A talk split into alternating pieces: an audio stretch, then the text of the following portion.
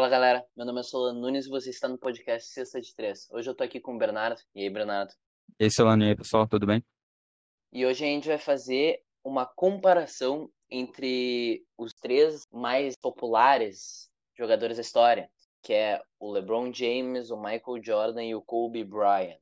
Essa compara... A gente vai fazer essa comparação entre esses três, não para ver quem, quem, na nossa opinião, é o melhor, mas só para fazer uma comparação de legado e de habilidades que vai ser, vai ser uma conversa bem legal. Então, é, eu vou começar falando do Michael Jordan, que ele foi um cara que deixou ah, muitos legados, mas os principais que ele deixou na NBA foram os dribles. Eu acredito que ele seja um cara mais de uh, skills, arremessos, uh, enterradas, uh, não seja um cara mais do jogo psicológico, assim como é o Kobe Bryant. Então, eu acho que ele é mais um cara da reconhecido pela explosão dele, da do tipo físico dele.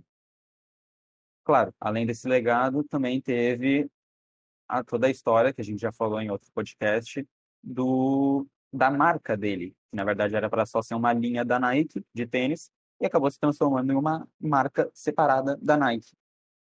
Então, acredito que esses tenham sido os dois principais, as duas principais marcas que ele tenha deixado na NBA.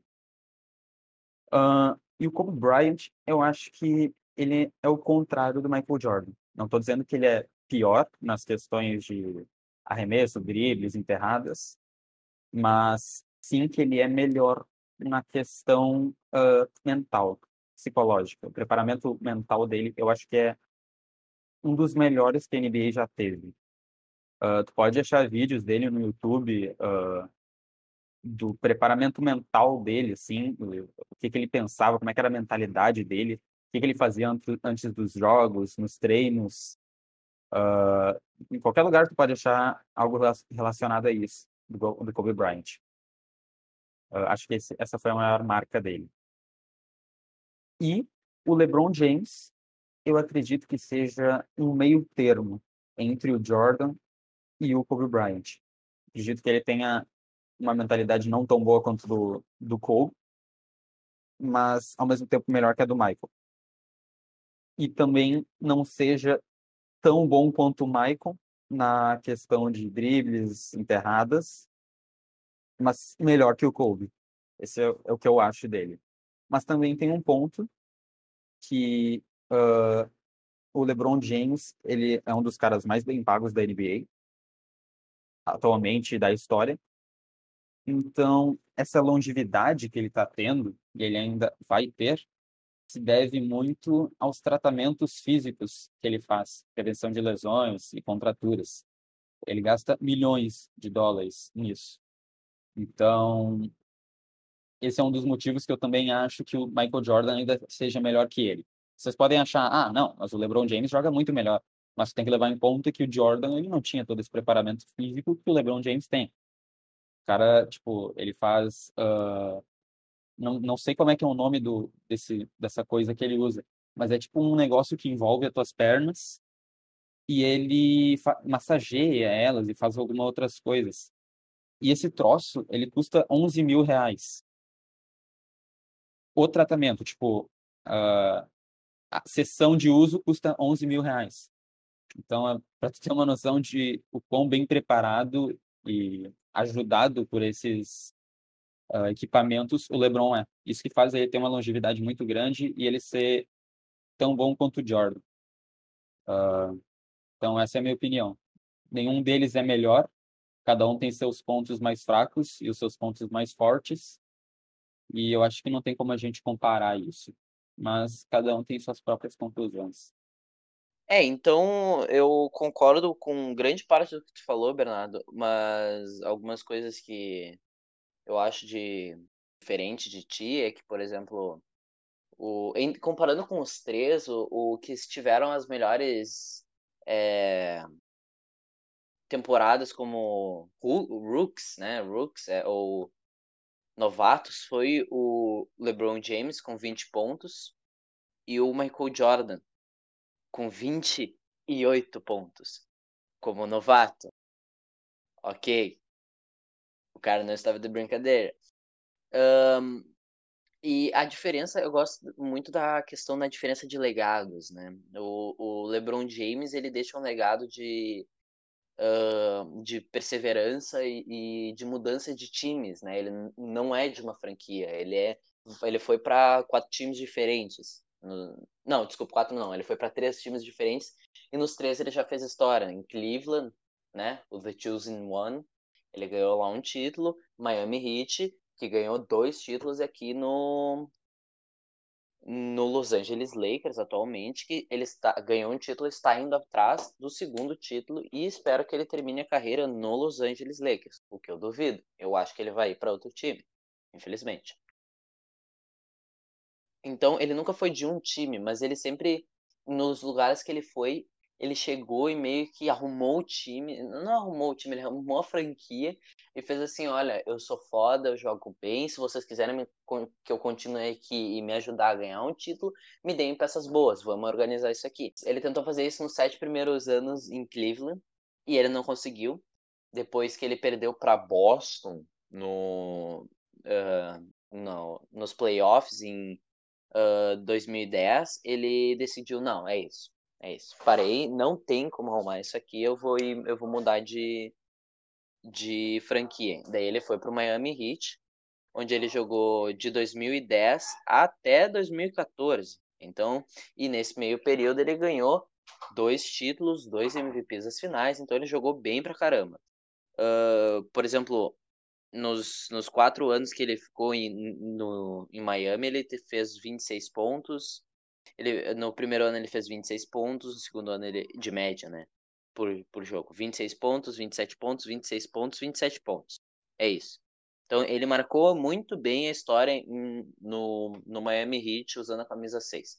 E depois ele fez o seu retorno é, emblemático, né, para Cleveland, onde ele também liderou com altas pontuações. O, o LeBron ele sempre teve essas grandes pontuações em pontos e tal. E então ele voltou marcando de novo e ganhando finalmente o título prometido que ele tinha falado que ia conseguir para Cleveland, né? Um, daí então ele tem esse símbolo, ele é um ótimo jogador, ele tem toda a questão física dele, ele é o jogador mais longevo de longe da história. Porque ele continua até hoje jogando e ele parece que ele nunca volta, ele nunca tem uma queda. A média de pontos dele se manteve a, a mesma, mais ou menos a mesma, desde que desde 2004, desde a temporada de 2004, 2005. Na temporada de 2004, 2005 ele fez 27 pontos. E agora, em 2020, 2021, ele tá fazendo 25, entendeu? E isso é uma pessoa, um jogador de alto rendimento, com alto, alto necessidade física no jogo, com 36 anos. O cara é foda. Então, esse é o. E, e, ele ainda vai fazer mais coisas até ele se aposentar. Então, acho que ele tem um legado muito pronto, mas ele não tem aquela coisa do único time que ele jogou para a única franquia, mesmo tendo seus problemas, que nem que é o Kobe Bryant. Kobe Bryant ele tem uma história no Los Angeles Lakers. Ele tem uma história desde o início até o fim de sua carreira, com altos e baixos, e às vezes muito baixos mesmo. E nesse ponto, num dos pontos mais baixos da sua vida, ele vem com a ideia da Mamba Mentality, que é a, a simples ideia de ser uma versão melhor de ti a cada dia, de se melhorar a cada dia. Uh, aliás, é uma curiosidade, essa ideia ele tirou do filme Kill Bill. Então, é, boas referências aqui. Então, ele, ele em si já é, o Kobe Bryant já é um símbolo de, de perseverança e, e de lealdade ao time. Mesmo várias vezes ele pedindo para sair do Los Angeles Lakers. Ele nunca saía. Mas. Tanto que o Lakers já tentou trocar ele uma vez, mas eles não conseguiram. Alguma coisa aconteceu que. Assim, os deuses do basquete não queriam que ele. que a história dele ficasse meio. vamos dizer, suja fora do, de Los Angeles. Então, e além desse, desse, dessa história dele de pontos altos e baixos, ele tem uma história de competitividade com seu próprio colega, né, que é o Shaquille O'Neal.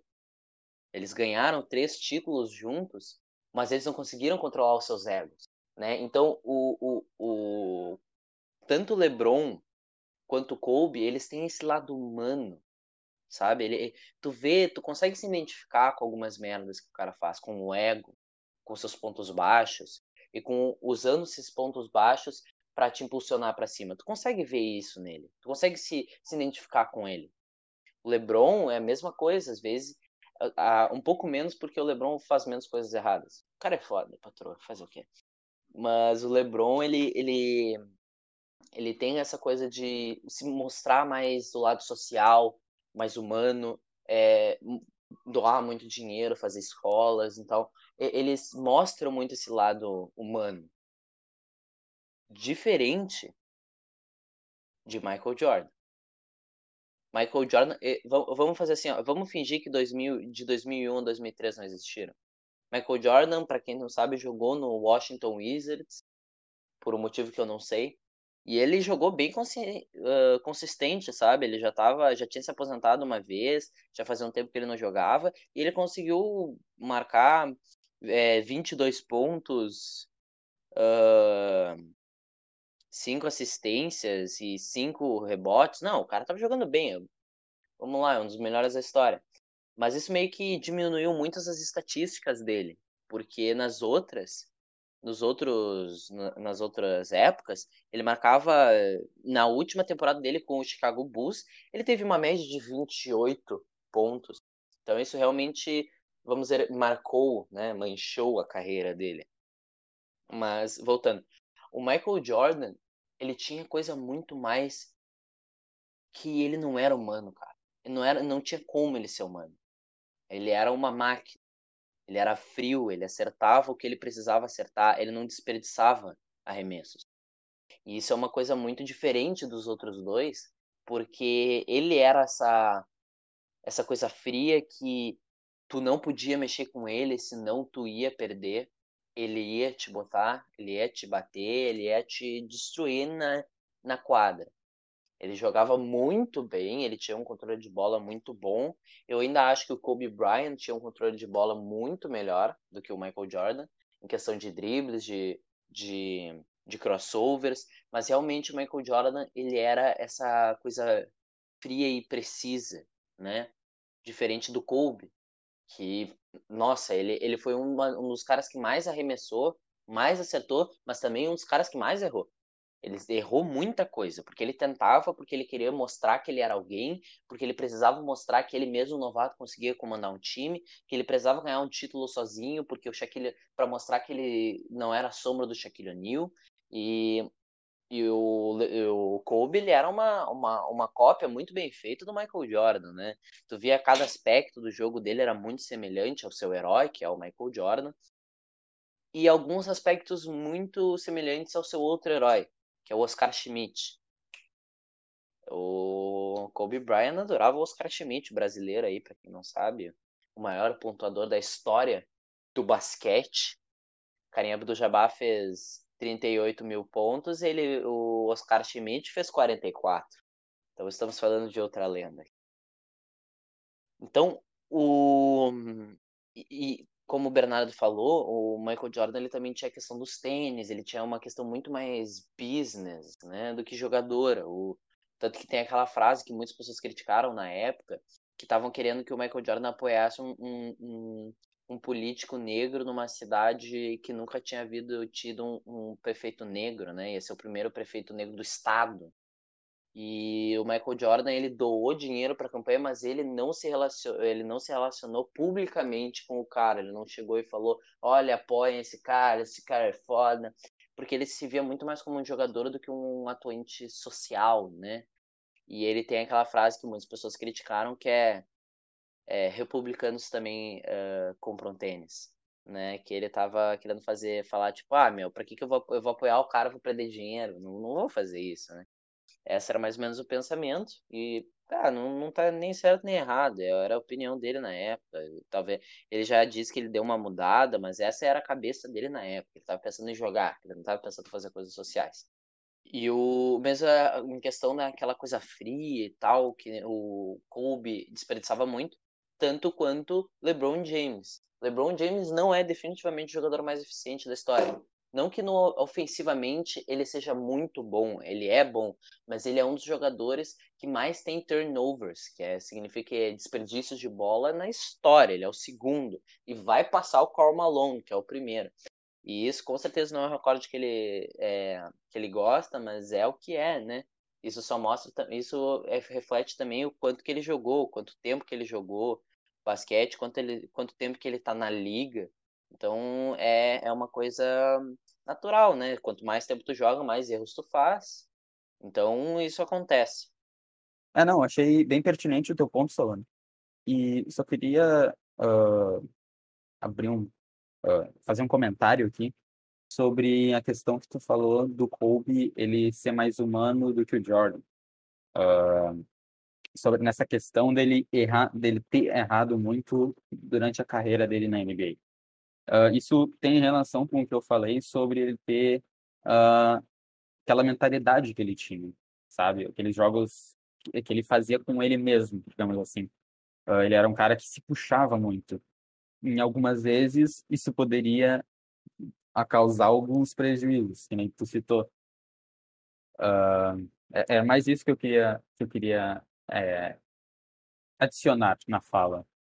Então, é, você esteve escutando o podcast C73. Meu nome é Solano Nunes. Valeu, Bernardo, por participar. Valeu, eu que agradeço. E, bom, é, se você gostou desse episódio, uh, a gente tem vários outros também. E também lá no, no canal no YouTube, que é o mesmo nome, Cesta de Três, vai estar também na descrição. A gente posta vários vídeos, algo curtos, contando histórias ou explicando quem são vários personagens, né, da, dessa grande história que é a NBA. Então, mas por enquanto é, é esse episódio. Então, valeu aí quem escutou.